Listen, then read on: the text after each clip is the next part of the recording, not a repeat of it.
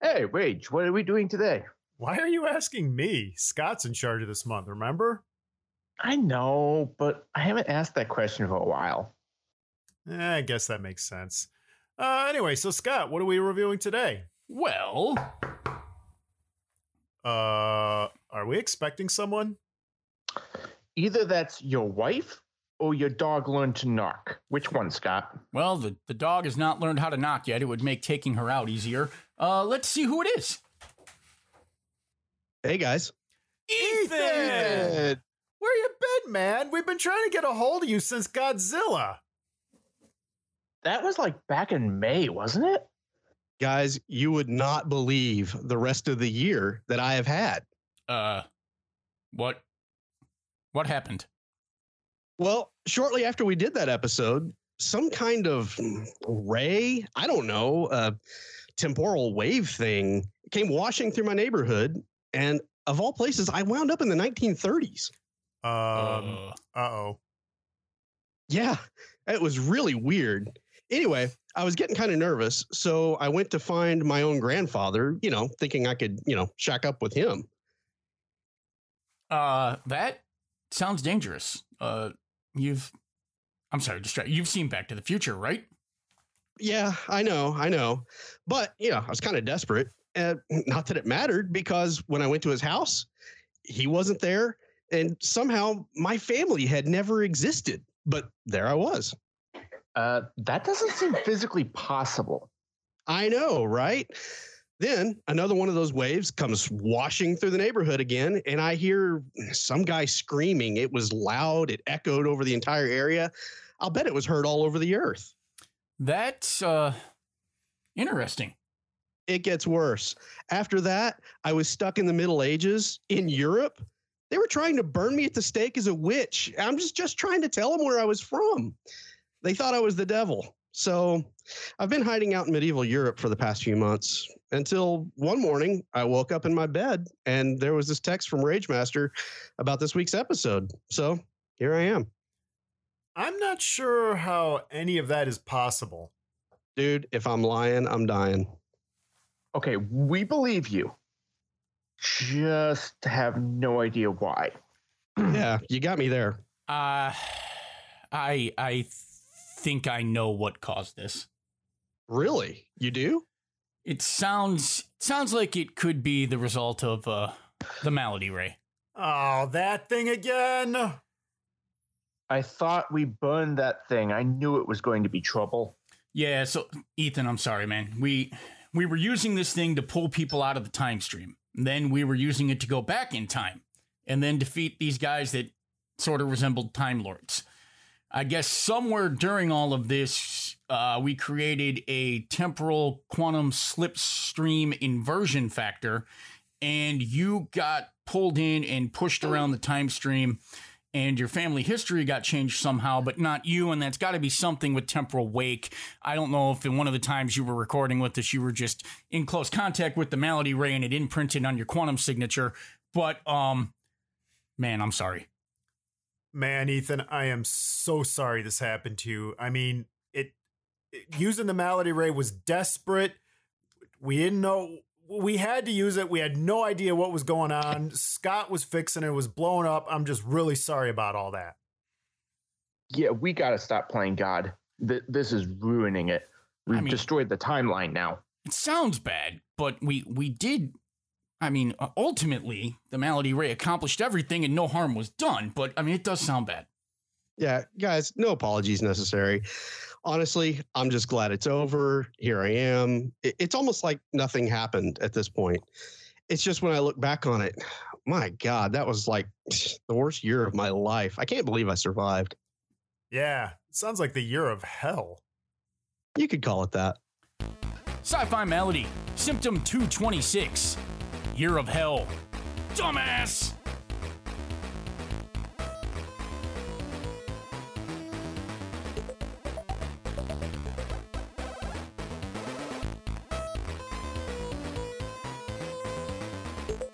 Malady Ray two point oh, now with reset button, as seen on Star Trek. I thought we just every mo- blew that every up. week. I thought we just blew that up, so that's how that happened. Oh, the Malady Ray? Yeah. Didn't we just blow that up? We we, uh, we did, but I'm, I'm now talking about one. The Malady Ray two point oh that has a reset button to undo the blowing up of the Malady Ray. Yep, you made another one. Exactly. God help us, you made another one. No mad Go scientist stops when their first invention goes sideways. I guess so. So, so what you're saying is I've got another year of, you know, the, being in like ancient Greece or something? Is that what I have to look forward to after this episode's done? You, well, me, Thomas. If you were knows. only so lucky. You would think so, Ethan, but um. After this event, the uh, future time travel police will actually be paying attention, and they will stop this from happening like they do all the other times that Voyager time travels. Just not this ah, time. Temporal per, investigations ah, yes. will... Uh, uh, this triggers them to do that in the future, but they did it in the future and couldn't come back. And uh, I'm getting ahead to rips and picks. Yeah. Uh, don't, don't, Welcome uh, in, sickies. This is week three of trekking into the new year, the best of Voyager. We're joined by Ethan. Ethan, welcome back. Welcome back. Thanks for having me, guys. I, I love being here. Ethan, of course, sickies, you know, is our fourth member who pops in and out whenever the Malady Ray doesn't get in the way. He's like the mythical fifth Beatle. Yeah. Yoko? Scott, uh, but Scott, before we get started, can I can I jump in real oh, quick? Oh, I was going to turn this over to you. Rage Master has grievances. And go. Well, before oh, he has boy. grievances, first, I want to talk about uh, Jodorowsky's Dune, which right now Scott is like, what? Yes, there is an update kind of sort of in Jodorowsky's Dune. So those of you who don't know, go back uh, last December, uh, two thousand twenty. Yeah, two thousand twenty, when we re- reviewed Jodorowsky's Dune, which is not a film. It was a documentary about a film he tried making that was an absolute disaster dumpster fire. And out of a nine million dollars budget, he spent two point five million dollars of it in pre-production. And by pre-production, I mean gathering the cast and workers and making a story Bible. That cost him two point five million dollars. I wonder why he couldn't pitch it or sell it to a studio. Oh, he wanted to pay, what was it, the Emperor, a million dollars a day? five hundred thousand dollars an hour. So that's why the Emperor, who was Salvador Dali, was going to get five minutes. But anyway, so there are a few copies of that story Bible, which, by the way, makes the Bible look like a short read. All right. And uh, so someone bought a digital version of it. All right. And how many terabytes did they use up? Uh, you know, I don't know, considering, and, and that's the, you know what the dumb part is? That book is for the most part available for free on Google. I tried to download it on a new computer and uh, it said insufficient memory. But I'm, I'm serious. You can go on Google Docs and check out most of it. So why you'd go ahead and buy, not only did they buy the book, but they bought it. No, they might have bought. They bought a physical copy. Excuse me. They bought a physical copy for five times the value. So I think it was auctioning for like a thousand bucks, and they spent like five hundred thousand. In fact, you know, in fact, just for kicks, I'm going to look it up. But they way overspent for this movie, for this book, um, and not only that, but then they kind of shook up the copyright world by saying, well, now we own a copy of this book. We can make a movie from it and all derivative works. With copyright attorneys going, ah, you do no. not own the rights to Dune just because you bought this book. You still, if you want to make movies and derivative works from it, you still have to secure permission. Uh, I think someone took a... decided to look at a lawyer's book for five seconds and say, I know the law, it sounds like. Exactly. This is kind of like, again, buying, um, I don't know, a copy of the Thrawn trilogy originally signed by Timothy Zahn and going, now I have the rights to make the movie. No, no, you don't. You, you have the copy of the book. I have another theory. Okay, go for it. This is an investment. They now have the physical copy original, which cost them five hundred thousand dollars to get. But what they will soon be auctioning off is the non-fungible token of the original Bible for Jodorowsky's Dune, which will go for twenty, thirty million because it's a non-fungible token and it can be the only copy of digitally of the original that exists uh, yes. uh, in the actually, metaverse. Actually, I was way off. It sold for two point seven million euro.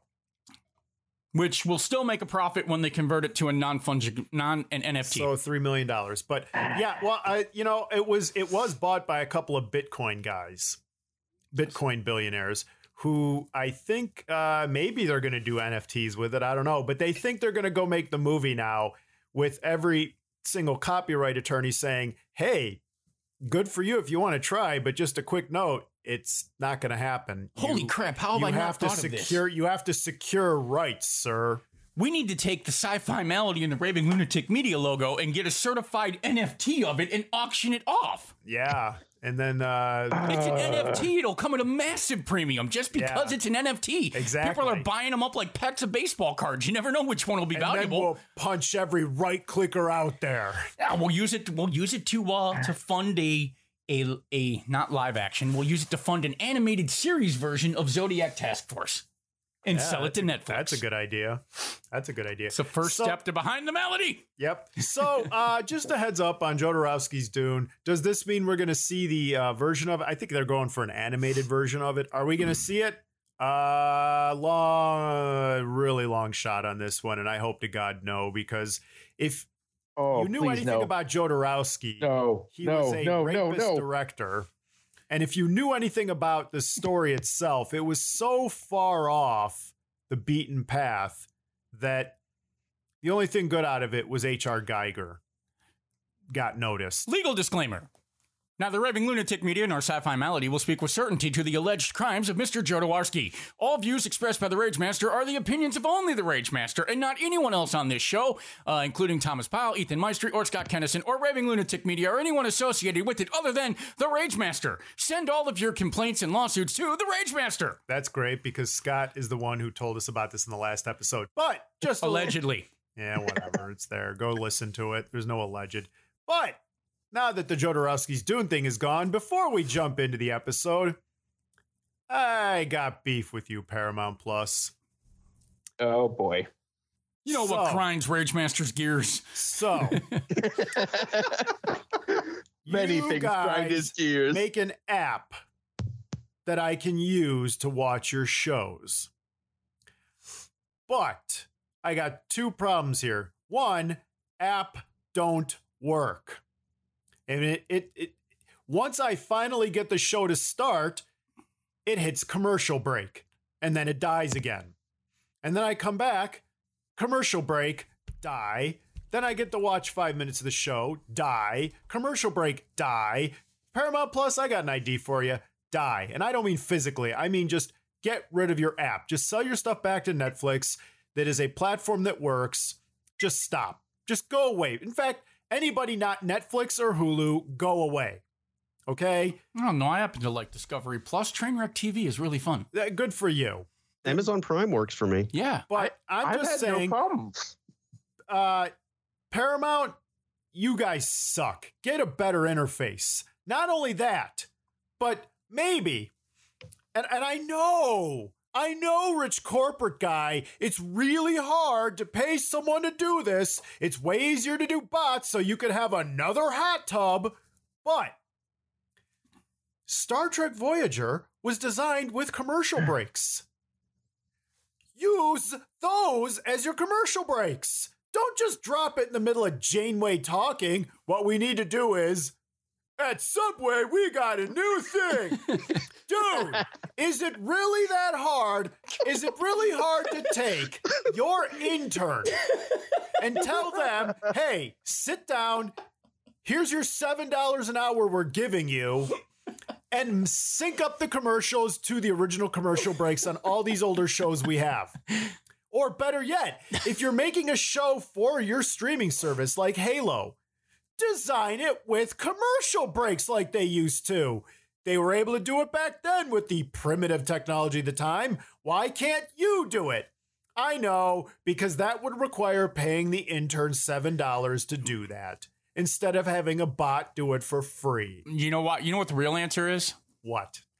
Dumb, I'm sure. No, Uh, it's three ninety-nine a month for no commercials and seven ninety-nine a month without commercials, and they would much rather have you pay them the seven ninety-nine a month than not have commercials. So Still they're going dumb. to make them as annoying and slightly off-putting as they can to try to nudge you into paying leave, more. Leave it to Scott to justify the most vapid, horrible uh, business practices in the world for another buck. Oh, I'm not justifying it. I'm just telling you why they're doing it. There's oh, a yeah. big difference. It's it's horrible capitalism gone wrong. And I'm a capitalist, but there's capitalism gone wrong. And this is it. Yep. And why did I just sound so, like Casey Kasem? Uh, don't start swearing about a dog or a dead dog. Then what? Every time I come out of these upbeat tempo records, I got to do something about a dog death dedication. So, yeah, Paramount got beef with you. Anyway, now that that's done, I'm going to hand this back over to Scott as we talk about A Year in Hell or Year of Hell. Which one was I keep screwing? Year of up. Hell. Year of Hell.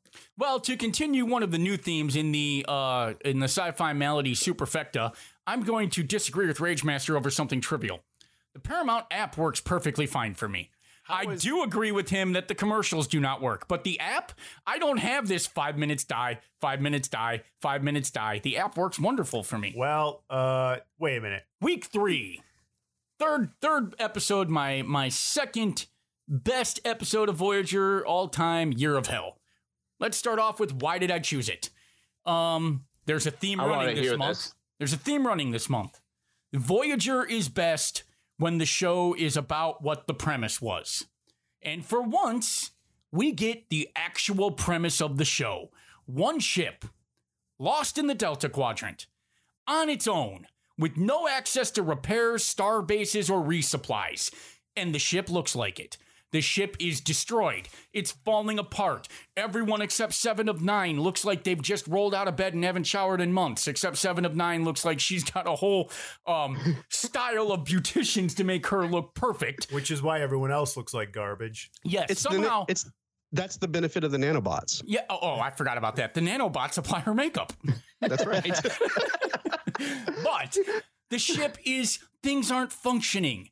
Um, the, but the battle damage isn't replaced the next week. People who die aren't replaced by new recruits that somehow appeared out of nowhere that just weren't on camera before.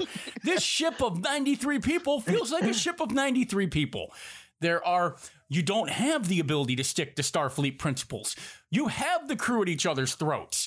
And, you know, it's, it's wonderful that the episode kicks off with the Doctor tongue in cheek saying, "Remember when I was activated and you guys were at each other's throat? Starfleet versus McKee, uh, uh, resource shortages, and didn't know if this crew could become a family. Until episode three, when they did become a family after B'Elanna Torres was made chief engineer and it solved everything." Um, the, the, they actually go out and say, "Did you want to see the show that you thought you were getting? Well, here it is for two episodes. Not a full season like Brannon Braga wanted to do, but we'll give you two episodes of what the show was supposed to be." And it's great. It really is excellent. And it also it also continues my theme lightweight of Janeway is an authoritarian psychopath. Yeah, but is she is she as bad in this one in your mind? She's not as bad as this one, but when the Doctor gives her medical orders, she does threaten to delete his program. Oh, that's when the true. week before... Well, she, the season later, him. she's going to lobotomize him so that so that she can have a doctor around, forgetting she has a backup doctor. This week, I, she's just going to delete his program. So when it's just him going crazy and needing to treat the crew, lobotomize him so he's still here. When he's going to make her follow the rules, delete. You know, I was wondering about that, and I'm not trying to dive into rips and picks anytime soon, but the whole time I kept thinking, Doc, stick her with a chemical. Just walk up behind her and then say, "All right, I enforced it." You don't have to sit there feebly going, "Well, she just..." It literally was like that scene in The Simpsons where Homer was like telling Mister Burns, "What are you going to do to me? What are you going to do?" He locked the door.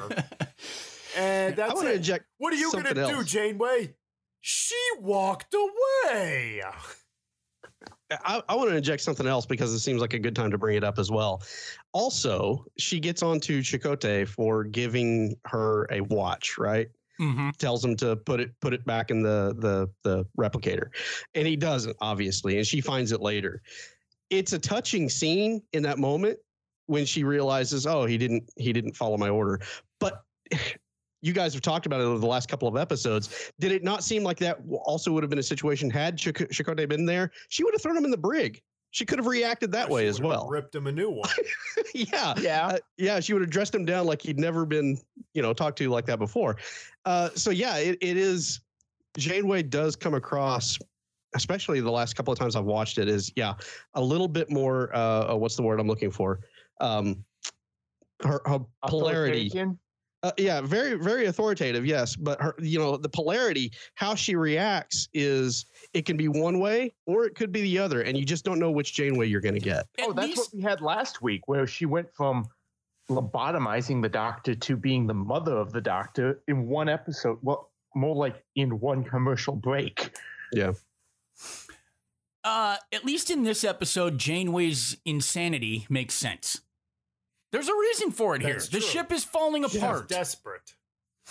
Right. Um, it, it, and that's why, in the end, over uh, the alternate episode for this, and Ethan, maybe maybe sometime this week we'll do a supplemental if you've got time where I do the, the also rans of Voyager.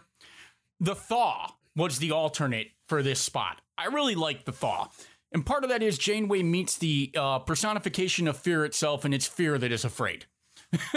But um, The Thaw is a really excellent episode too. But um, uh, ultimately, this is the show that we should have got. The only other time we get close to seeing the show that we should have got was in um, The Void, where they're stuck inside uh, where they're stuck inside that void of space, and they've got to try to survive.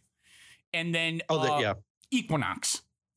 Yeah, you kind of get it in Equinox where you see what Captain Ransom did, but then it's even wrong because Janeway's still pontificating about sticking to her principles, um, and that it's never easy. But, you know, um, ultimately, I went with this one because this is the glimpse of what Voyager could have been in my mind. Um, and and how great you you alluded to it. How great would it have been if they had been brave enough to do this entire season with this storyline and sprinkle in other things along the way?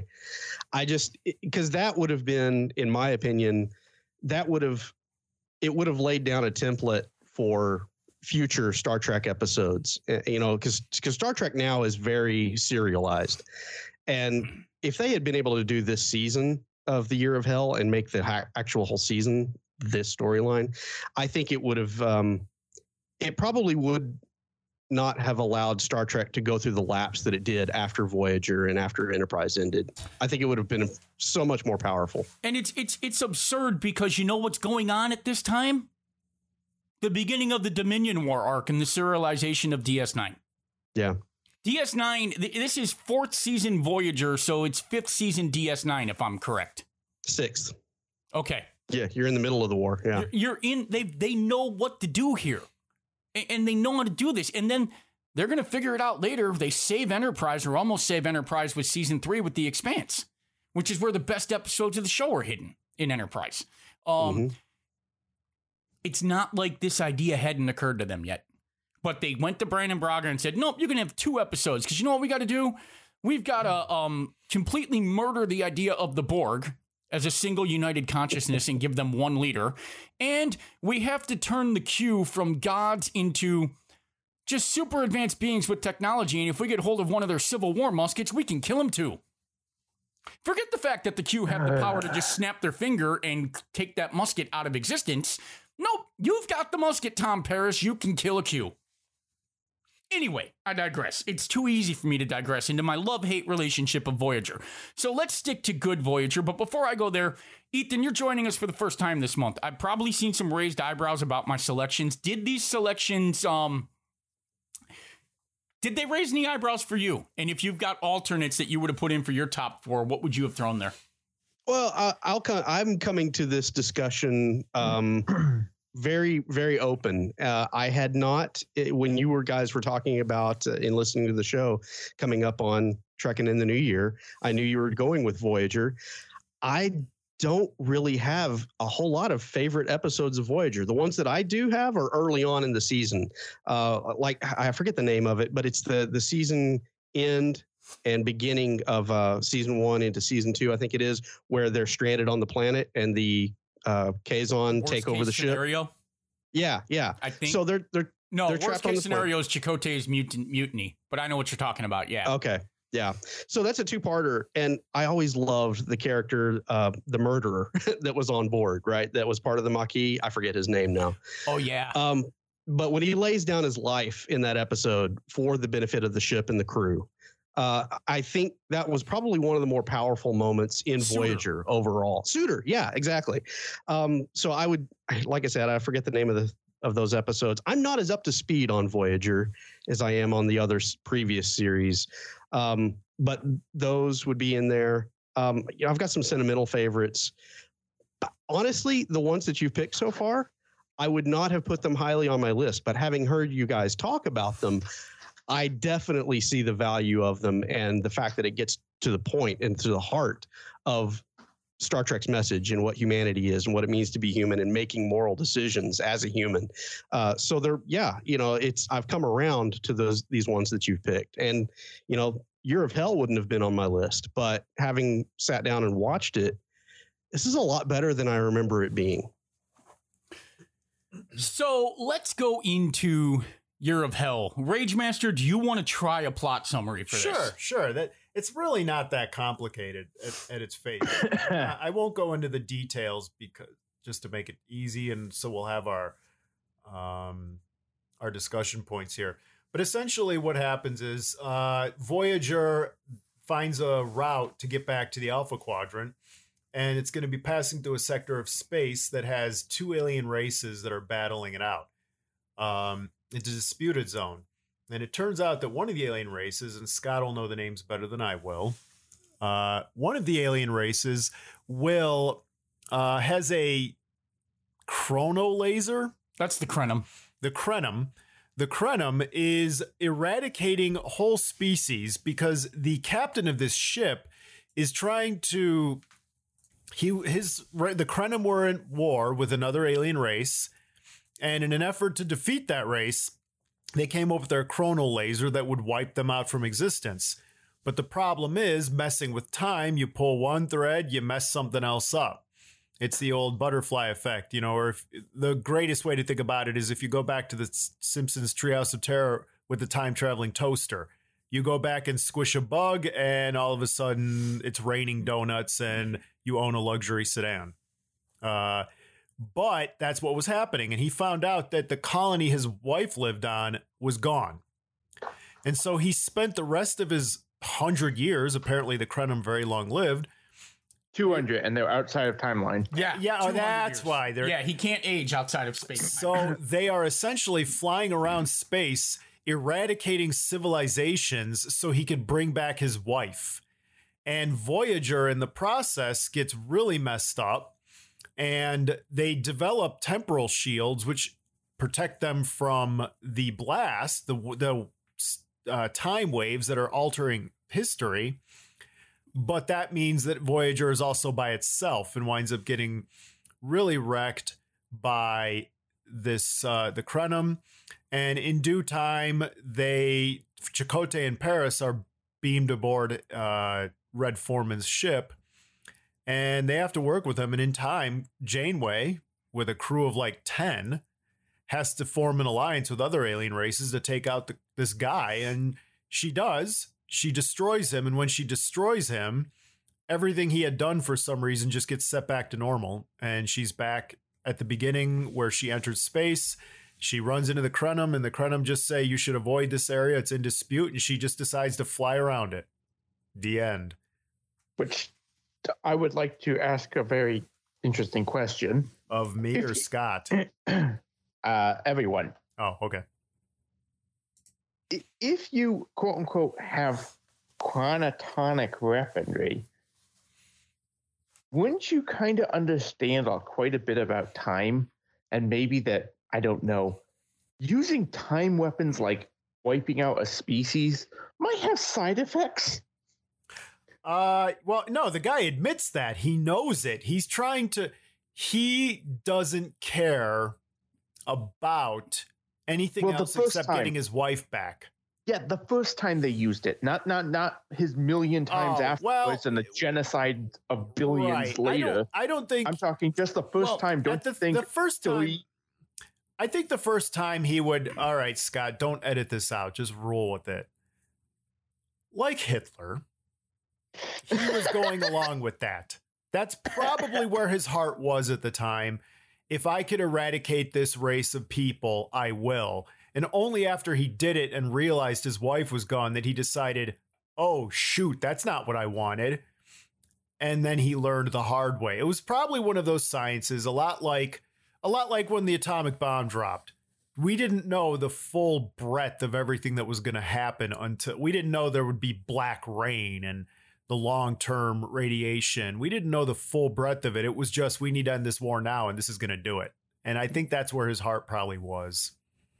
I Did see. You just humanize Hitler?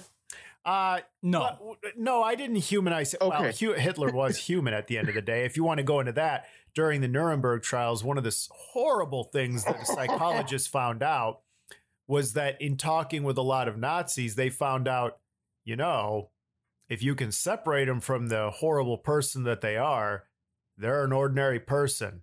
They like fishing. They like hunting. They like do. And that was the thing the psychologists were most shocked about, is because they were expecting to hear from demons that everything, they're froth at the mouth and everything they say is blood, blood, blood. And they find out, no, it's it's kind of the serial killer, you know? And uh, yes, yes, Dahmer was a very human person. He liked to go fishing before he ate the cadavers in his refrigerator. Well, Scott, since you interrupted, uh, no, what I mean is these are people that if and I'm not suggesting you do, but if you were to divorce them from this aspect, they would look in any other way human, and you could see parts of yourself in them. And at the end of the day, they're not you. All right. I'm not suggesting that Red Foreman in this episode is a sympathetic character. He's not. But there are aspects in so much as that. Um, you know what? No, I can't. You're, I can't relate to him, actually, you're not, in you're any not way, supposed to see him. But look, Annorax is a villain, but you're supposed to see Annorax as a villain with pure motives. Um, his original goal was to win the war that had been lost for his people. Right. Once he didn't care. And, and look, if you're a warrior fighting a war, if it's all of us or all of you, that's a choice that a warrior makes pretty binary and is going to make the same way a lot of times. And so Annorax was willing to do what needed to be done to win the war for his people until but it he- cost him the only thing that mattered to him more than his people, his wife, his children, his grandchildren. And at right. that so point, he wasn't willing to do anything. I, Like Meatloaf, he would do anything to win the war, but he won't do but that. He won't do that. Well, but, everybody has a limit of something. And, you know, Annorax's poor crew, uh, I, I liken them to just being a bunch of uh, Sisyphus. They've got to roll this uh, boulder up a hill knowing that it can never be done. Well, and you really feel bad for the crew when at the beginning they uh, they run into him and say, ninety-eight percent restored.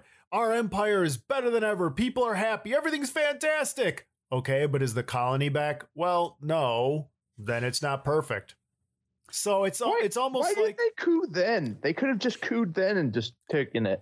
it. Well, and you know, there is a concept of we're following orders blindly, and uh, I guess that's where they were at. And you have to believe that everyone else will follow you. Yeah, if no one else follows you. yeah, and there it's not like there was this grand mutiny being discussed at that moment. I think that would have been a good point for someone to step up and say, you know, it's close enough for government work. So, I mean, you're not going to yeah, get much better I'm, than this, sir. Yeah, I'm with Thomas, though. If I'm on that crew and we're, we've got ninety-eight percent, I think that's the point where you say it's good enough. Yeah. Let's let's More shut it down. But, you know but he was not like I would have done. Happen. You know what I feel like I would have done? I would have tried to hack the computer system to make him believe that the colony at Keona Prime was restored. And then let yeah. it go there. Yeah. Well, I mean, so, sir, average. Before we leave, can we hit the self-destruct button on this and then we'll all go yeah. home, right? Yeah. yeah. Why yeah. don't you take, I mean, we got the next shuttle out fast tracking you to Keona Prime to go see your wife in, again. Yeah. We'll just, take care of the rest of this, buddy. Just land the ship, yeah. kick them out and go, and stay out. I mean, again, two hundred years. After two hundred years, you think you just at some point go, we're done. We've well, been messing with time for so long that we've forgotten who we are. We are at ninety-eight percent. Quit. Well, and you would think that because they do reach that point, but as as you pointed out, but they reach it on they don't reach it until Paris gets on the boat and starts questioning them. I like, think they were there at the ninety-eight percent, and when they tried the next thing and they lost it all again. Well, I mean, that's... I think they were like, okay, okay, we can't mutiny now, but when he gets this thing back to close enough, that's it. We're I done. Got, I gotta, this, you know what this reminds me of? A gambler. A gambler who's at the top, who has enough to, it, like old Gil from The Simpsons, who's got more stacks of chips than the casino, and he rolls the dice and loses everything. Okay, oh, Gil lost it all. Let me make let me make a realistic here. This has happened to me. I can't tell you how many times I've logged in or not logged in, sat down at the table to play blackjack, five hundred dollars buy-in, and uh, I immediately drop, and I got two hundred dollars in front of me, and I'm like, man, if I can just get back to five hundred, I'm walking away. four hundred, four seventy-five. four fifty, four twenty-five, four fifty, five twenty-five. All right, I'm on a roll now. I can win. one seventy-five. All right, if I can get back this time, even anything, I'm walking away this time. four fifty, four seventy-five, four seventy-five, four fifty, four twenty-five, four, and I walk away at two twenty-five. And I'm like, man, I was there twice. Man, four seventy-five looks really good right now. And you keep chasing it. And sometimes... don't even walk away at two twenty-five. It's four seventy-five, four fifty, four twenty-five, four hundred, double down split, double down two hundred, two hundred all in, sixteen hit bust. Okay, I'm going home with nothing. Well, and it, five minutes ago, I almost had it all back after six hours of grinding it back. And this is not an, even an exactly fair comparison, because he is so singularly focused that if he only succeed, I believe that if he only succeeded at bringing back ten percent of the empire, but that colony was there, he'd be fine. He's done. He's I got my colony. I got my wife back. I'm done. Blow the ship up. I don't care if the empire stays at ten percent. Okay, so let me hit you with the first of the questions that I've been doing this month. You are Annorax. You have a ninety-eight percent restoration of the continuum, but you are Annorax. Well, if I'm... can you give the order to say enough is enough, or will you follow his logic? I have eternity. I am outside of space-time, and I'm going to go further with this. From Annorax's position, he is outside of space-time. He has a million years to keep trying to bring back, as he said, every single blade of grass. He can, if he wants to, as he said, I've destroyed species and brought them back. He has a million years to, if he wants to, reset everything to the very day that he did his first incursion and undo all the damage he ever did, if it takes him a million years. Should he stop at ninety-eight percent? Would you live with yourself at saying, I brought back ninety-eight percent? Could you live with yourself with saying, my wife and kids aren't back? They never existed even because of what I did. But I'm going to take the the good of the many and the ninety-eight percent over them. Is it is it even the right thing to do from his perspective? Question. Uh, before answer this. Could he bring them back? Because I, he only seemed to destroy and wipe species out. I think at certain points he has said he can bring them back again. He just didn't know how. He kept calculating and calculating, but he was sure he could do it. Or at times he has. At times he, there's species that have existed, not existed, and then he did something earlier in time that got rid of his later thing in time that brought them back again. Yeah, but he never said he got his wife back, because no. Clearly he never he would have stopped at that point. Well, he's gone psychotic and he thinks time has moods and is is just screwing yeah, with him. Is, right. Or or would he? You know, we haven't seen, we never heard anything about over the last two hundred years. Maybe at some point he did get that colony with his wife and his children and his grandchildren back, but it left the empire in such a poor state that he had to make the decision. Yep. It's not good enough. But or, do you guys keep going if you're him? Or he brought her back, but she was married to someone else. Ooh, yeah, that's a possibility. So that's like, oh, she's back, but she's not mine. So not good enough. It remind you know what it kind of reminds me of? It kind of reminds me of the Nexus from Generations. Yeah. Uh, mm-hmm. Where yeah. I'm, I don't care if I have to destroy entire star systems. I want to get back into that place of absolute eternal bliss. Yep. And yeah. that's the way he's, I don't care if I have to eradicate whole civilizations. I need to get back exactly to that moment in time. And you could argue that boy, I'm I'm turning into Scott here. Is this the situation with people that are who are unable to adapt, who are so dedicated to recreating what they think was the best moment of their life that they don't care the damage they do in the meantime? They, um, if I have to start a tire fire and let the whole neighborhood burn, I want that tree with the tire swing back in my front yard like I had as a kid. Because I think if I have that, I will find fulfillment like I did at that moment. Well, this um, is this is exactly what happens when someone gets tunnel vision. I mean, yeah. this is this is the the example that we could look to in this episode. He has tunnel vision. It doesn't matter that there's a ninety-eight percent. It doesn't matter what is there and what isn't there. He's so singularly focused on that one thing that he's willing to dismiss the suffering that he's causing he's, of even the people that are inside of uh, the time bubble with him. And so he's just focused on that. And so that's why that makes him a villain, because he's completely ambivalent to the suffering around him and outside of their bubble. I'm going to give an unsympathetic the, villain, I might add. I'm going to give the contrarian opinion here. Of course you are. And I'm going to admit that this is the contrarian opinion, and I'm only doing it to give the contrarian opinion. Whoa. Annorax, by continuing on and not accepting a ninety-eight percent restoration, is doing the only moral thing that he can do. If at any point he accepts anything less than one hundred percent restoration and undoing all of the damage that he has done, then he is a murderer, he is a killer, and he is a destroyer of, of cultures and worlds and civilizations. He is playing God. The only moral action is to undo all of the harm that you have done, um, which is going to trigger my deep meaning. But the only moral action Annorax can do is to undo all of the harm that he has done. And in this specific and unique situation, he has eternity to do it. Now, in most of our lives, and here, Mark, deep meaning music. Do, do, do, do, do, do, do. This I, is Scott's deep meaning. One of the things that we all have to struggle with as human beings is that we will commit bad actions, immoral actions, actions that will hurt people, actions that we wish we could have back. And we want to try to make everything right. Even apologizing sometimes can't be enough because we know we haven't undone the damage that we did. We know that we we can't take that action back. There's things that we can never undo. Because we can't, we learn to live with them. In our lives, we have the choice of constantly living in the past and reliving the past over and over and over again to try to purge ourselves of our guilt, our remorse, our regrets, or we have the choice of learning to let that be because it doesn't it doesn't exist anymore and live in the only moment we can, which is the present, and make the best life we can going forward. So we learn from those mistakes and we move forward with our life in that point. Annorax, however, has eternity to do it.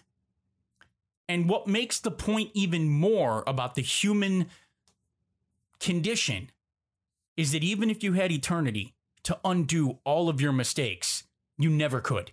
It is a futile and fruitless endeavor to try to set right everything that you once set wrong and regain every inch of what you've lost in your life. Even if you had eternity and time was not a factor, and you could reset yourself into any moment you wanted to in your life, you could never undo all the harm that you have done. And that is what this episode is trying to tell you. Whatever mistakes you've made, whatever you've done, whatever has gone wrong, stop trying to go back in the past and figure out how to do it differently or undo it or fix it or restore it, and start figuring out how to make the best life you can today. And that's what his wife is telling him at the end. There's always one more calculation. But it's a beautiful morning. Enjoy it with me.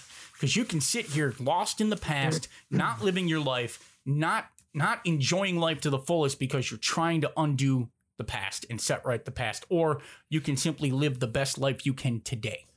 And that's the deep meaning to me of this episode. Do, do, do, do, do, do, do. That was Scott's deep meaning.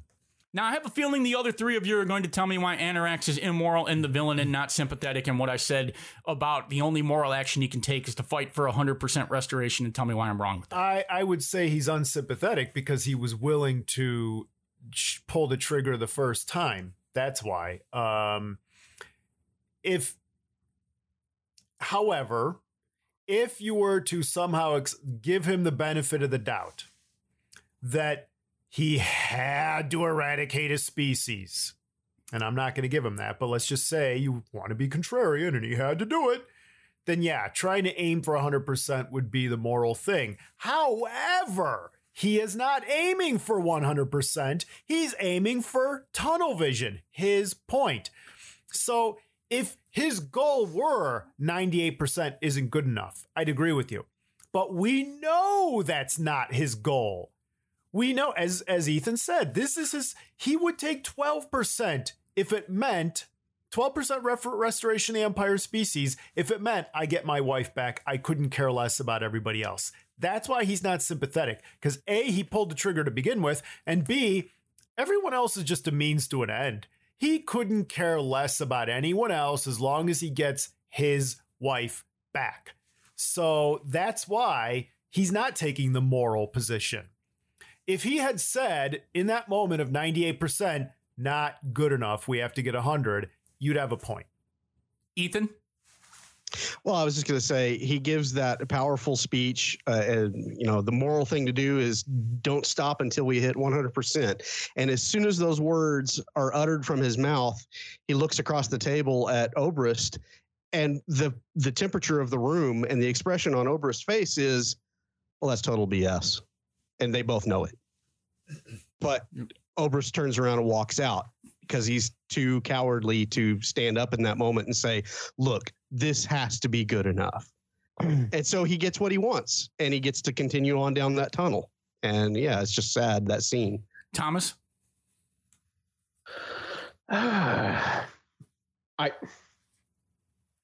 I feel like he continued down that tunnel, yes. But I also feel like ninety-eight would have been good enough, because you that scene showed him that it seemed like if ninety-eight percent was right, but also that colony was there. You didn't care about the other two percent. Yeah, that's the he key would've, thing. Would he have, if, if he would have insisted on one hundred percent, even if Keona Prime was there? Oh, that would have shown I, him to be even more in your favor, what you said. Yeah, I, I feel like he's, he's walk was somewhere in between, because yes, he's very much tunnel visioned and he wants to get it. But I think he was also trying to get, I mean, it seems like ninety-eight percent. Woohoo! I mean, no disease, nothing like that. Great. Colony's not there. Okay, now we got a problem. Yeah, so as much I as think- I want to defend my position, I can't. You tried. Just to be contrary, because that's what you do. Someone had to Good put try. It out there. Thus, Scott died on his hill. Yes. I hope it was worth the two percent. All right. Let's uh, let's switch to Captain Catherine Janeway's leadership style in this episode. Now, oh, boy. We will, we will probably all agree that Janeway's leadership style is authoritarian. But when there is a sure. crisis, Janeway's leadership style becomes extremely authoritarian. Most weeks, I would take a crap all over that leadership style. But I did say last week, I will try to show you good Janeway. And in this episode, she is exactly the captain that Voyager needs to get through this crisis, and exactly the captain that Voyager would need to get home from the Delta Quadrant in the end anyway. Uh, Chakotay's gift is, you know, symbolic of the ship that arrived with just a couple of masts and some tattered sails, which is what's going to happen in this episode. Now, Janeway, when things are going well and you're not in a crisis, you can afford to be democratic. You can afford to try other people's ideas. In a crisis, sometimes what you need more than anything is strong leadership, is determined leadership, is non-wishy-washy leadership. Could argue that the reason France never completely fell in World War One is that Joseph Joffre had determined, consistent, strong leadership while it was all falling apart, even if it was wrong leadership. And in World War Two, there was far less of that determined, strong, consistent leadership. Well, Joffre lost command of the Allies in World War One to Haig. So, and so. Well, I mean, by twenty seventeen, twenty eighteen. But in the moment of the crisis, he was probably the man that was needed in the hour to not panic and make strong decisions, even if people didn't agree with it. But that could be a terrible analogy. But in this case, it is. Janeway, Janeway is, is, you know, she looks at Chakotay and says, no, the rules apply to me. The rules apply to you. This is a pair of boots or a meal. Recycle it. She looks at the Doctor and she says, you know what? You're right. And in normal times, I would listen to you.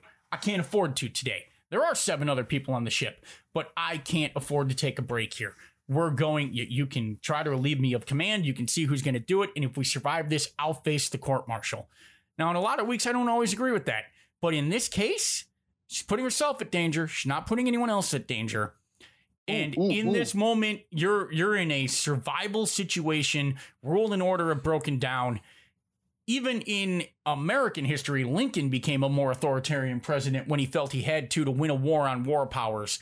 And in this case, in a clearly military situation, Janeway's authoritarianism in this episode to me is not only the right leadership, it is the only leadership that I, could have carried them through.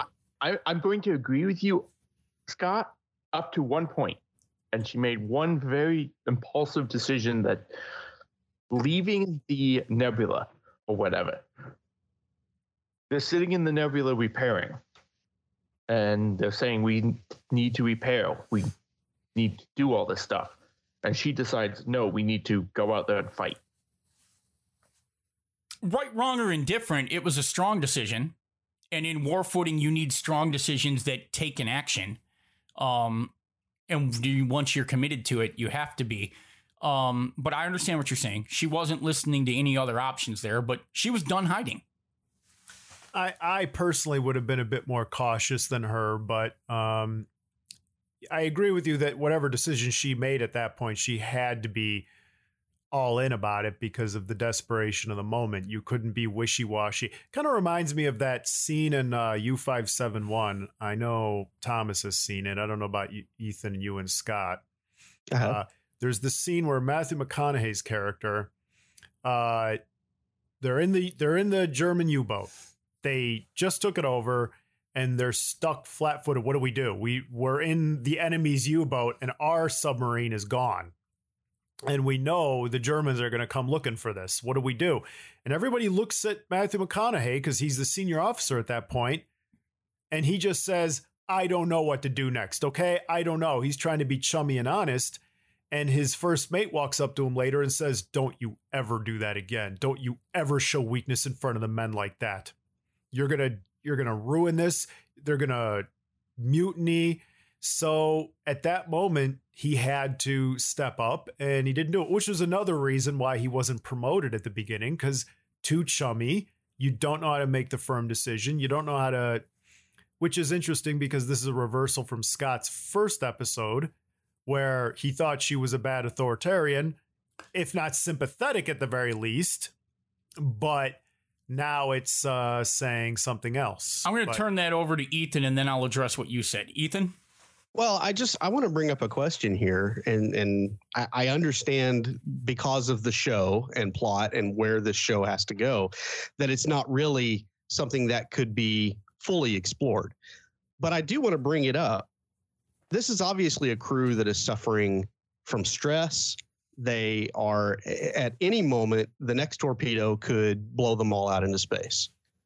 When Chakotay comes to Janeway with his option, is it cowardice on Janeway's part for her to not at least sit down and fully discuss it with Chakotay? I mean, she's not really taking their situation fully into uh, consideration. She's not looking at it. Yeah, she's not really thinking about the crew and their safety. I mean, she is, but she won't even explore that option of separating all the crew and then trying to meet up on the other side and find another way. I'm, she wants to keep the family together. I'm glad you brought that up because I think everything she tells, one, I do think Chakotay's idea is stupid. Uh, you're never getting home that way. Uh, you're you're you're trying to get through here now to to live in exile in the Delta Quadrant, and you know, he, she says, what do we do then? And he said, we burn that bridge when we get there. No, no, you better have a plan other than let's get out of here and figure out what happens over there. Uh, you know, Chakotay's plan for someone who's supposed to be a master of tactics, um, uh, and that was how they pitched his character, is is fairly stupid here. But Janeway, on the other hand, offers an equally thin, and I, I was going to bring this up, uh, and I'm glad you brought it up because I didn't know where to shoehorn it in at. Um, I think it's an example of her megalomania. I have made the uh, argument on, on these three episodes now that Janeway is an authoritarian who borderlines on megalomania and likes playing God. Uh, breaking. I, I think the reason she's not breaking up the crew is the same reason she won't leave Voyager at the end. She's lost control at that she, point. Right. She's not in command of something. She's in command of a shuttle pod or a shuttle or an escape pod. And she'll be captain in name only. And what's she going to command on the way home? She's used to having also? people's lives at her, you know, minions almost that she can order to kill themselves in a transporter if she says so. Um, Is that also why she at the end she decides to tells everyone to tell turn off their shields so everyone resets? Yeah. And she'll be back being the captain again, even if she doesn't know it. Life where she's not the captain isn't a life worth living for Catherine Janeway. Okay, do we want to discuss that right now? Because I've got, uh, uh, you know. Yeah, let's roll. Did she know that it was going to reset everything, or was she at that point making the sacrifice so that everyone else around could live? Don't know. Don't know. That's a great question. And uh, that, at that point, you almost wonder, did she realize she was dead and she was just going for broke? She's gambling. Yeah, and she is gambling. And she does say yes. Lower the shields because maybe she has some semblance of, of okay, if, if we destroy the ship, maybe everything resets. Okay, she makes that. She's not a a a time quantum scientist of any kind. Annorax is. Why hasn't he already calculated this out and said, you know what, if I blow this ship up and it never existed, or if I somehow wipe it out of existence, everything resets? Well, that's oh, no, but you it, brought I, up a I, key I, issue. I but it, but it resets. I thought about that. It resets it reset? to where the Krenin, where the Krenin Imperium is fallen. And it puts him back in the same spot of building the ship again to restore the lost power and glory uh, of the Imperium. So he's just on a cycle. He doesn't want to do that because then he'll just find himself in the same well, boat trying to do. All right, that makes sense. Look no, at no, the no. ending. That, he's that, working that, on his that, calculations that again. That is my question. Did they change anything? Because he's right back where he started. He's right back doing the same research that started this whole thing. So does this continue? Does this loop again? Does Voyager just manage to not get caught in the loop this time? Holy crap, Voyager never got home. Yeah. I, I think that's the point, that they it, it's almost uh, who cares what happened to them? The Voyager got through and that's all that matters. This uh, mm-hmm. So I'll answer this with technobabble. Oh boy. It is a time loop. That scene that we're seeing with Annorax and his calculations is back in the past before he created the time ship. Um but the temporal explosion reset the loop, and in this iteration of Voyager, we followed the quantum universe where the Chakotay made the choice to just plot a course around Krenim space rather than Janeway's choice to just bull her way on through because I'm Janeway and I'm going through whether you want me in your territory or not. So you know, th- there is yeah. a quantum universe where Voyager never gets home and never gets out of this time loop. Yeah. But now we're following the Voyager that made the choice that didn't put them in this time loop. Yeah, because the whole time we're watching the screens, the, the quantum strings are moving around. So we know there's different strings happening and different causalities, different eventualities and whatnot. That's how I so, think. That's what I think. Yeah, yeah, that makes perfect sense. So we were, we Voyager goes through on the next cycle. Uh, that's one string. And then Annorax at home with his wife fixing to, uh, you know, calculate and, and build the machine. That's a different string altogether. Right. And then one the third string we see at home. the end going around Krenim Imperium is is even another one. Yeah. Yeah. Yeah. Um, so the question now is, is that section of space just stuck in a never-ending, you know, loop, basically, well, of him that, trying to fix? Sure. Until the Borg get there. Yeah. Or Species eight four seven two. Or, yeah, there you go. Okay, oh, so, so I want to so answer... On any other temple space beings... Yeah, let's go into rips and picks. I was going to answer Mark's question, but I'll do that later. Maybe, um, but no, I think um, you ought to do that now. Okay. Well, this was a great segue to rips and picks, but here we go. Let, let's hold off on that for a second. We'll get to that in rips and picks. In episode one, I said that was bad authoritarianism in uh, in Tuvix. In the year from hell, uh, I said it's good. The year of hell. It's good authoritarianism. Here's the difference. There is no pending crisis in Tuvix. Everything is fine. The ship is not in danger. The ship is not threatened. There is no immediate crisis where if Tuvix continues to live, that the, that the crew, the ship, and everyone is in danger and they can't get home. She is simply making a choice between which of three crewmen at this point she wants to live. And she decides to take the power of life and death into her own hands. It's megalomania authoritarianism still, in my opinion. Tuvok and Neelix died in the moment of the transporter accident, bringing to life Tuvix. She has now made a choice that the lives of Tuvok and Neelix are more important and valuable than the life of Tuvix. There is no crisis that's making her make this choice. In episode three, she is being authoritarian because the ship is on the brink of destruction, they're at war, and someone needs to make decisions quickly and decidedly. And that does require a time to be more authoritative.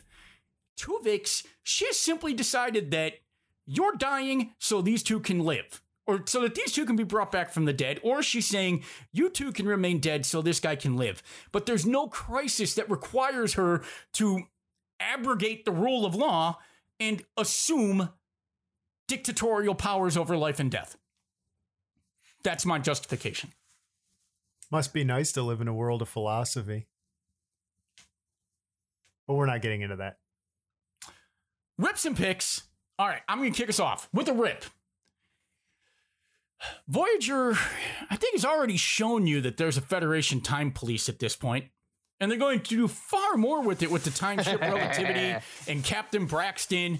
And they're going to show you that in the twenty-sixth century, there is a branch of Federation science that monitors the timeline and knows that Captain Janeway shows up on their radars way too often.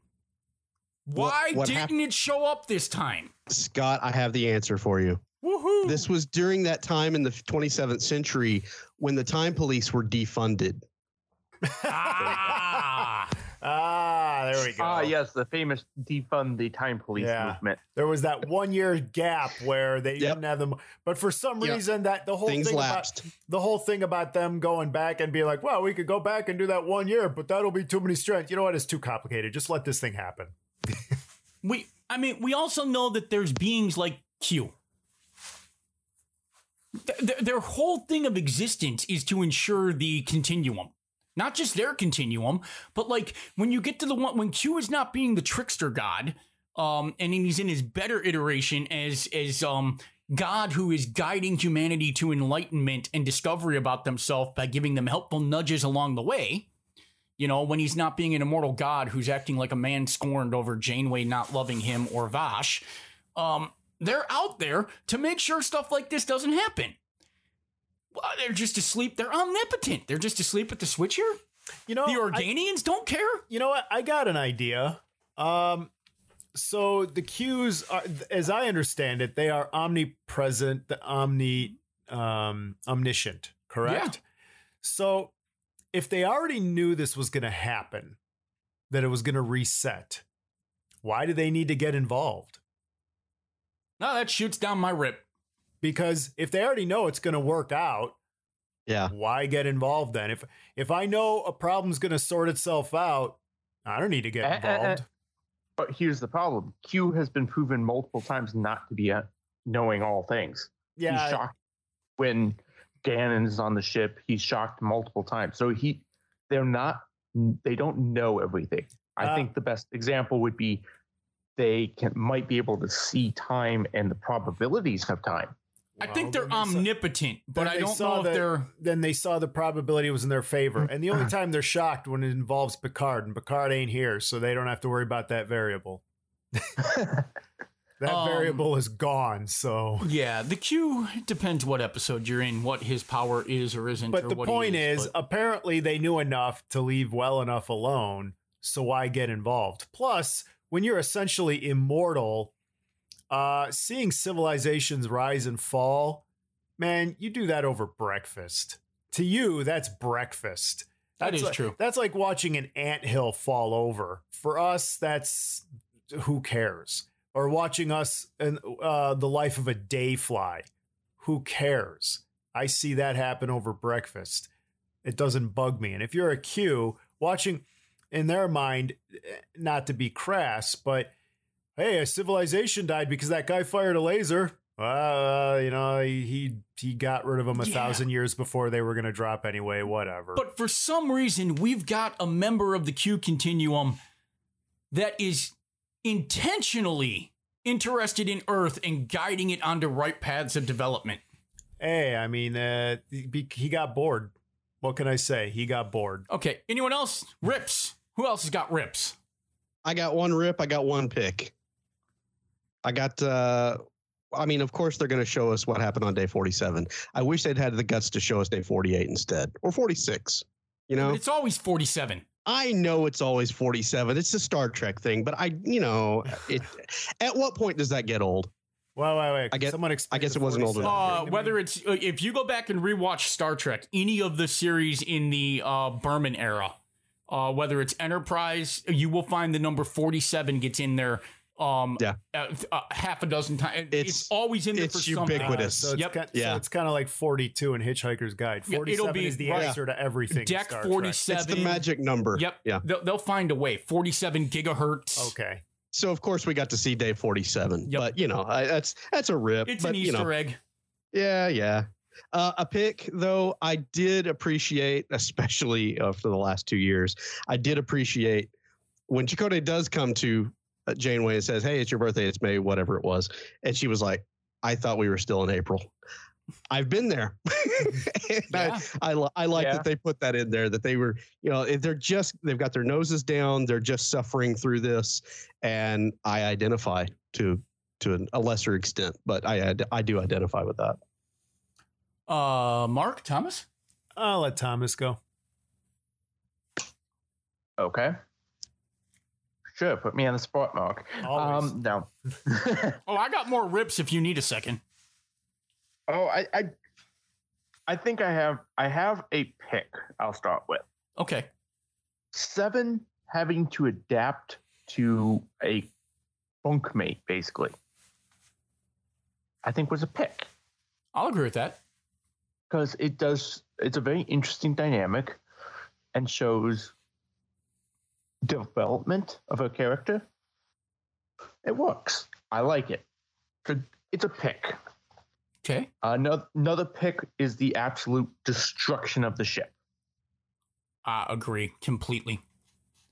And also the doctors closing the door on people, letting them die, and this time not having a crisis with it. Well, he can ration it out.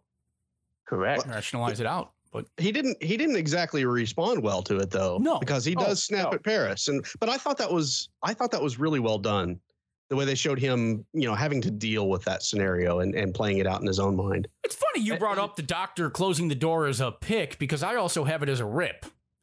There is an explosion that destroys that entire deck.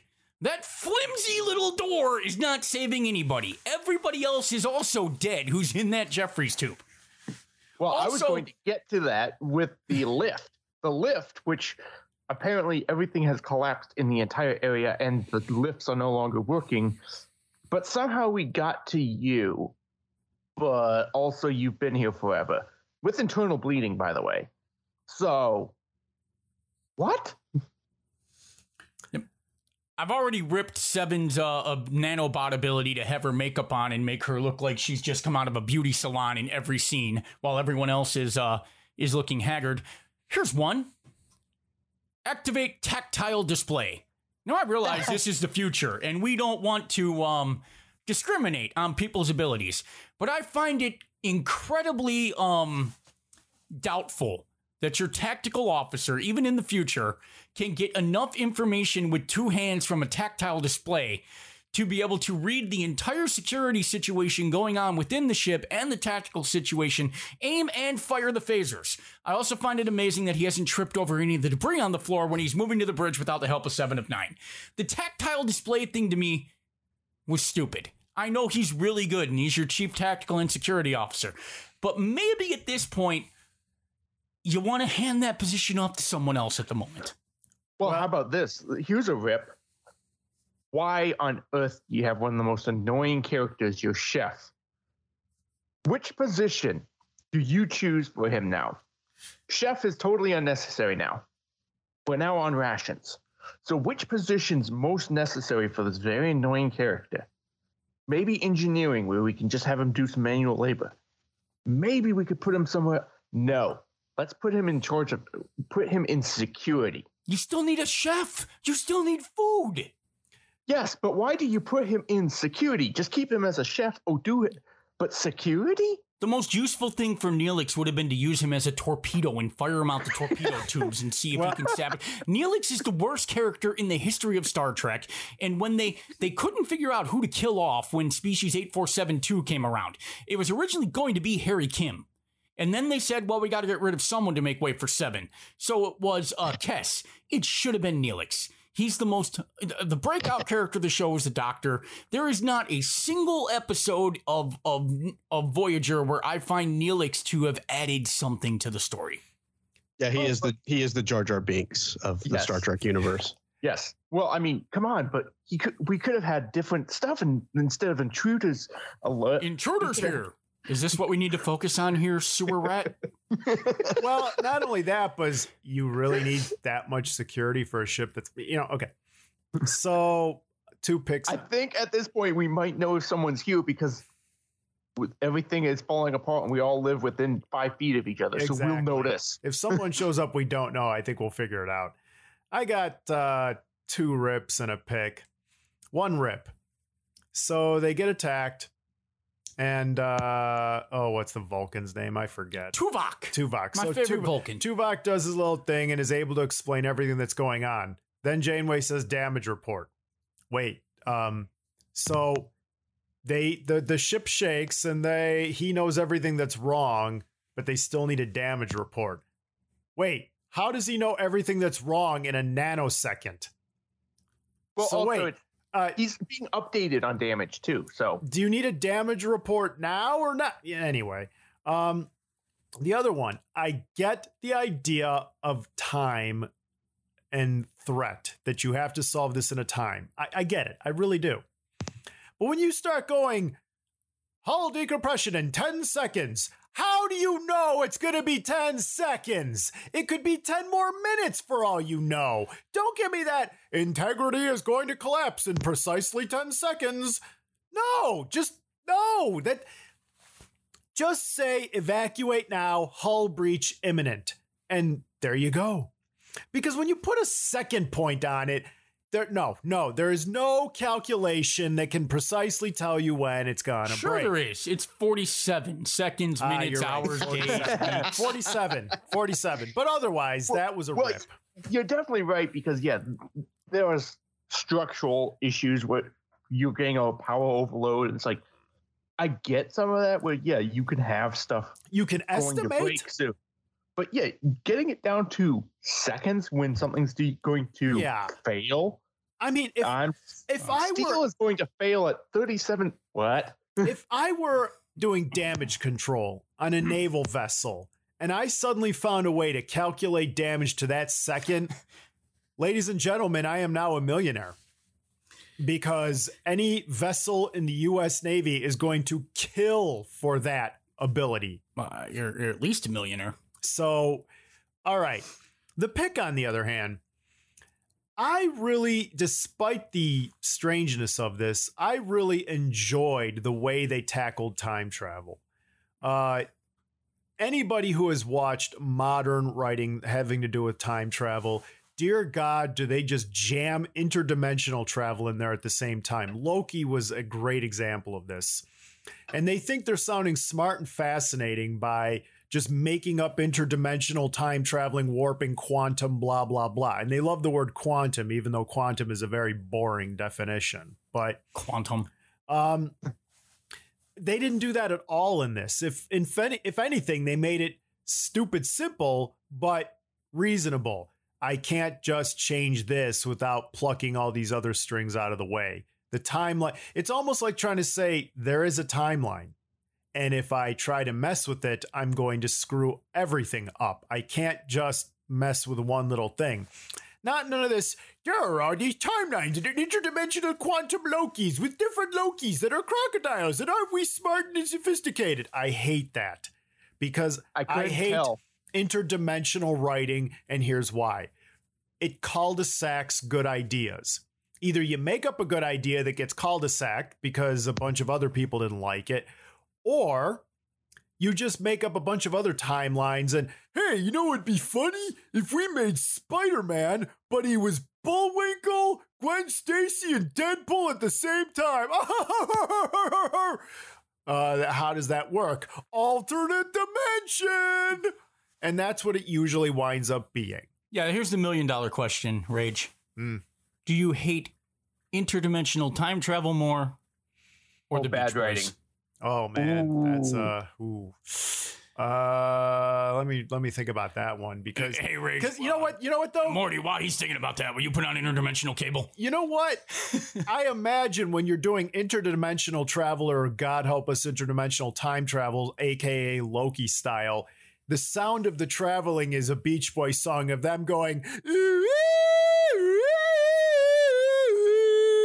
That's what it sounds like while you're driving. Way down in time travel. Just to let you know how bad of an idea you're doing right now. All right, I have uh, I have two more rips and one pick. First rip. Captain, we have damage on deck five, six, seven, eight. Phasers are down. Warp drive is down. One of the nacelles is out. And the computer is offline. As I read this off the computer. Main they, computers about- offline, navigational computers offline, computers offline, the whole computer? Thank you. I was about to ask that question because I, that was one of my huge rips where I was like, when he said computer offline, wait, isn't everything computerized on this ship? It's almost as bad as an Enterprise what? when they go hull plating offline. No, no, wait, it's hull plating. Hull plating. It can't go offline. offline. Hull plating damaged, hull plating destroyed. Whole plating offline. What? Chair offline. Whole plating offline. Plating what does that mean? Fell it, off. It means That's that uh, it fell means all the hull plane just yeah. falls off the ship. Or it means Scuzzy Joe's not holding on to it anymore. Whole plating floating away. um, and uh, so my pick, Kurtwood Smith's acting. You see his range and ability that he can do more than just go dumbass and be Red Foreman because. You, he he manages to show you a cold, callous villain, like when Chakotay's begging him to find another way, and you see it looks like he's almost going to think about it. And then, without saying a word, you see the decision made in his head, his expression change, and go, fire. It's it's villainous without being evil, and it's not over the top like Shatner would do. It's subdued, but it does everything it's supposed to. And then you can really see him mastering his craft when he's talking to Chakotay about time having moods. And, you know, he's stumbling through certain things and explaining the mistakes that he made and how I've lost everything when he lost his wife. And so much of that is in the pausing. It's in the breathing. It's in the fact that he's managing to show his eyes staring at Chakotay, but through Chakotay. And to see that he's there physically, but he's not there mentally. And it really gives you the, it's not just with his voice, it's it's everything that he puts into the role, and it, it shows you what a tremendously skilled actor can do. And the rip is that it shows you why you haven't seen Robert Beltran in much stuff outside of Star Trek Voyager. Because he's trying really hard with his voice to convey righteous anger and emotion and morality. And it is really impressive that a block of wood can emote as much as he does. But ultimately, his face has the pleasant look like he's about to sit down to a great steak while he's trying to be outraged at the destruction of whole civilizations. He can be telling you, telling Seven of Nine later on that he loves her and he wants to date her for that mini arc. Or he can be in this spot where he's outraged at a horrendous, terrible tragedy. Or when he's telling Janeway he won't let her give up her humanity. And the expression on his face is the same, is unchanged. If he's going for block of wood, man, he's good at it. Well, that's funny. When he later on rags on the show, it's like, uh, you, I don't know if you have a right to rag on the show. You didn't exactly do a good job. He's sir. clearly given up by this point, though. I mean, he has. Uh, fairly or unfairly, he's... He's realized this is a paycheck and I'm going to get the paycheck as long as I can. I'm going to do my fake uh, Native American stuff and whatever this uh, religion is, and be Janeway's I, I, little bleep. I guess I can't. I can't I, do that. When Peter Cushing can take on a serious role of Van Helsing in a movie called Dracula and the Legend of the Seven Golden Vampires, where it's Dracula in China with Kung Fu vampires, and Peter Cushing is just doing the best he can just because that's what he does. I'm sorry, dude. I don't nope. You're paid a lot of money. You act it. You don't come into the office one day and go, I don't like this. Deal with I it. Would- you're getting paid way more than your average person does, who Thomas gets paid significantly less money and spent a whole weekend sopping out a machine. Okay? You can don't buck be, it up and try me. harder. Don't remind me. I, I try to, it's the weekend. I try to forget those right, things. But I'm just saying, there are guys like him who get paid significantly less and still muck it up and do the best they can. Don't give me your, I don't like this. Oh, buck it up, you sick freak. Do your job. Wow. I would, I would like to point out that Robert Beltran did do a good job in a handful of episodes, even after this one. And and I I don't fault you at all. I his yes, he was very wooden. So was Harry Kim. Oh, yeah. In the elevator, him and B'Elanna uh, going back and forth. I was like, man, this is not a great scene. I, it's he was not doing well. But I will point out, Robert Beltran, Timeless in season five was an excellent Excellent uh, effort by him. Boy, it's amazing Actually, that you bring up Timeless thing. Because that is what we are reviewing next week. Woohoo! That's a favorite. You want to join anyway. for that? But we'll see. You're absolutely see, right that you are invited. Kim is a block of wood. Also, I feel I mean, bad for Garrett Wong though, because he has said after the series ended that they told him to act that way. Yeah. Oh, so that's not his fault. Uh, oh, I feel so bad for him. He was given a character. They didn't know what to do with Harry Kim. They never knew what to do with Harry Kim. They killed him off in the first season and brought him back with alternate reality Kim. Uh, they killed him off in another episode and brought him back through magic transporter so restoration. So it's not really his fault. Okay. They were going to kill him off with Species eight four seven two, but then decided to. They didn't know what to do with him ever, and, and they gave him bad Well, that was how the, to act the character. I, I, and that I was, feel bad for him. Yeah, and that was the problem with Voyager. You t- you've talked about at length on uh, the other episodes the problems that you have with Voyager. That was one of the things. The writers didn't know what to do with a lot of the characters on the show, except for when they focused in on Seven of Nine and Janeway, and they got the ball. Well, and the Doctor as well. Yep. They focus on those three. Typically, you got a decent episode. Oh, yeah. They tried to do things with others, and it fell flat because the writers just could not get the pulse right for any of those other characters. You know, um, like. S F Debris said something about B'Elanna Torres, which I think is amazing. Uh, it, it's accurate, and watch it every time. If it's a Torres episode, she's going to fix something, fight something, or bleep something. and then, and then yeah, you know, that's Tom, accurate. Tom Paris was the Swiss Army knife. Whatever they need him to be an expert at that week, he is. Tom yeah. Paris is the most talented man in the history of Starfleet. But that's because that's the writer's inability to figure, figure out, out and doing. stick to something, you know. But, all right, it's time to rate this thing. Um, who wants to go first? And how many unnecessary, gaudy, handsome pocket watches do we want to give it? I'll go. I give it uh, seven of ten instead of seven of nine. We hammered Mark down to a number, not a seven or eight or yeah, seven of ten. So uh, I like it for the time travel things I mentioned. The villain is really well done. It's the show as it should have been, and the rips are are considerable, but they're not enough to make me dislike the episodes. I can plow through them because I was interested in the content. I agree. Thomas? Well, uh, unfortunately, I'm going to give it a rating higher than seven, so I can't make a seven of boobs joke.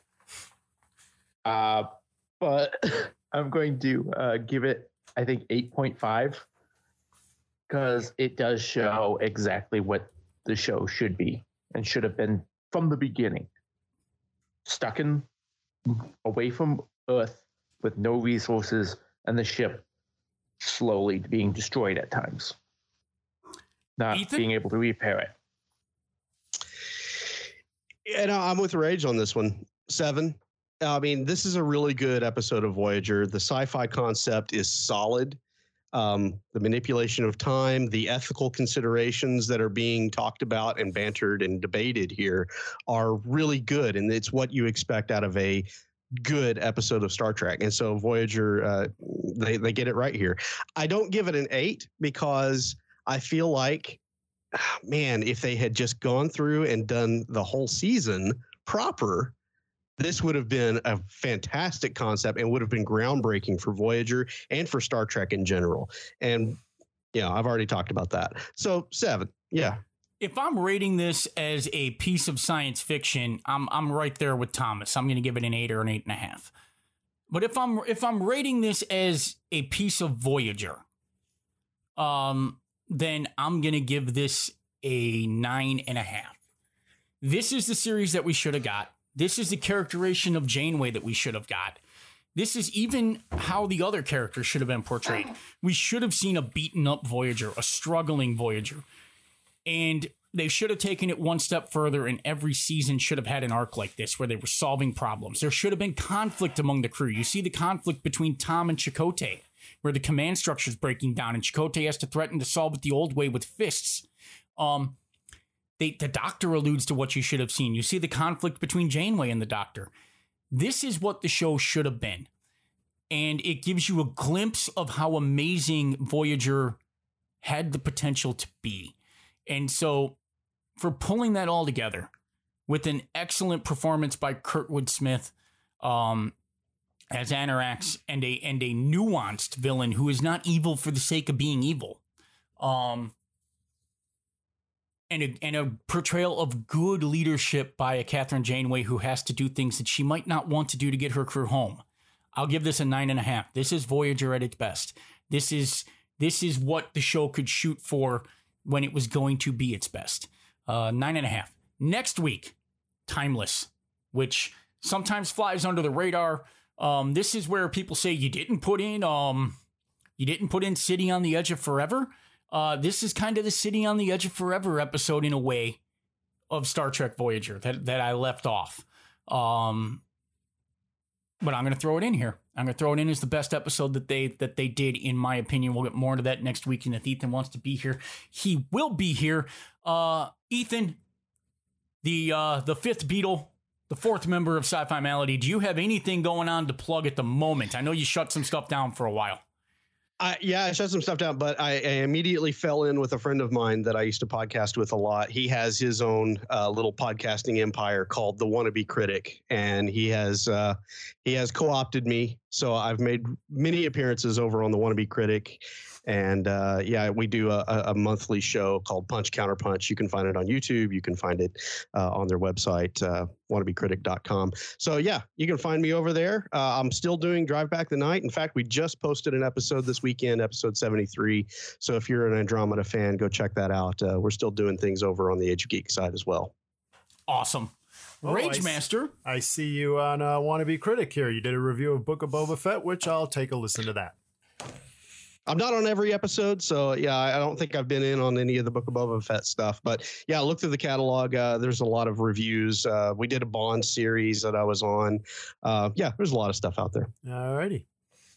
Rage Master, what's going on on Raving Lunatic Media? Oh, well, we have a new episode of Z T F will be dropping very soon. Along, actually, next month we'll have two episodes, a regular one and a special, a Valentine's special. So stay tuned for that. Also, we, uh, of course, have the Cold Case Chase is still a thing. In fact, they've had two episodes ever since we last met. There was the real, actually one. It was Case Closed, the story of Belle Gunness. So tune in for that on Spotify or Apple. Awesome. Um, uh, stay tuned for my upcoming uh, exclusive interview with Kevin Smith and J J Abrams as they review and critique Zodiac Task Force. Yeah. Interview may or may not be happening. Uh, the interview may will not be happening. And God, I, I wish I could get that interview. Couldn't care less what they think. Couldn't care less. Well, you can find everything at www dot Janeways, an authoritative psycho who wants to kill anybody and play it. No! Raving Lunatic Media dot com, Raving Lunatic Media dot com, Raving Lunatic Media dot com. Rage Master, what's left for them to do? Stay sick, sickies.